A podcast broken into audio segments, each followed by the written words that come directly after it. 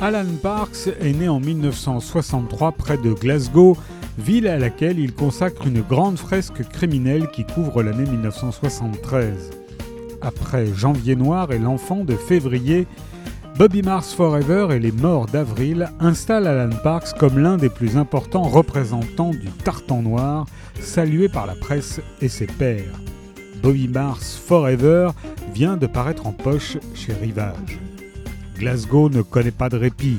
Enfant de la ville, le rocker Bobby Mars est mort d'une overdose dans un hôtel du centre. Malgré tout, l'inspecteur Harry McCoy de la criminelle a d'autres préoccupations. La petite Alice Kelly, 13 ans, a disparu.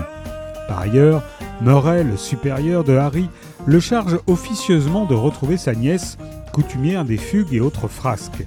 Et comme si cela ne suffisait pas, l'inspecteur doit faire face aux manœuvres de Rayburn, le nouveau chef mégalomane de la brigade, nommé par intérim en remplacement de Murray. En cette période estivale, la tension monte dans les esprits surchauffés et McCoy aura bien besoin du soutien de son adjoint Watty. Bobby Mars Forever d'Alan Parks est paru chez Rivage.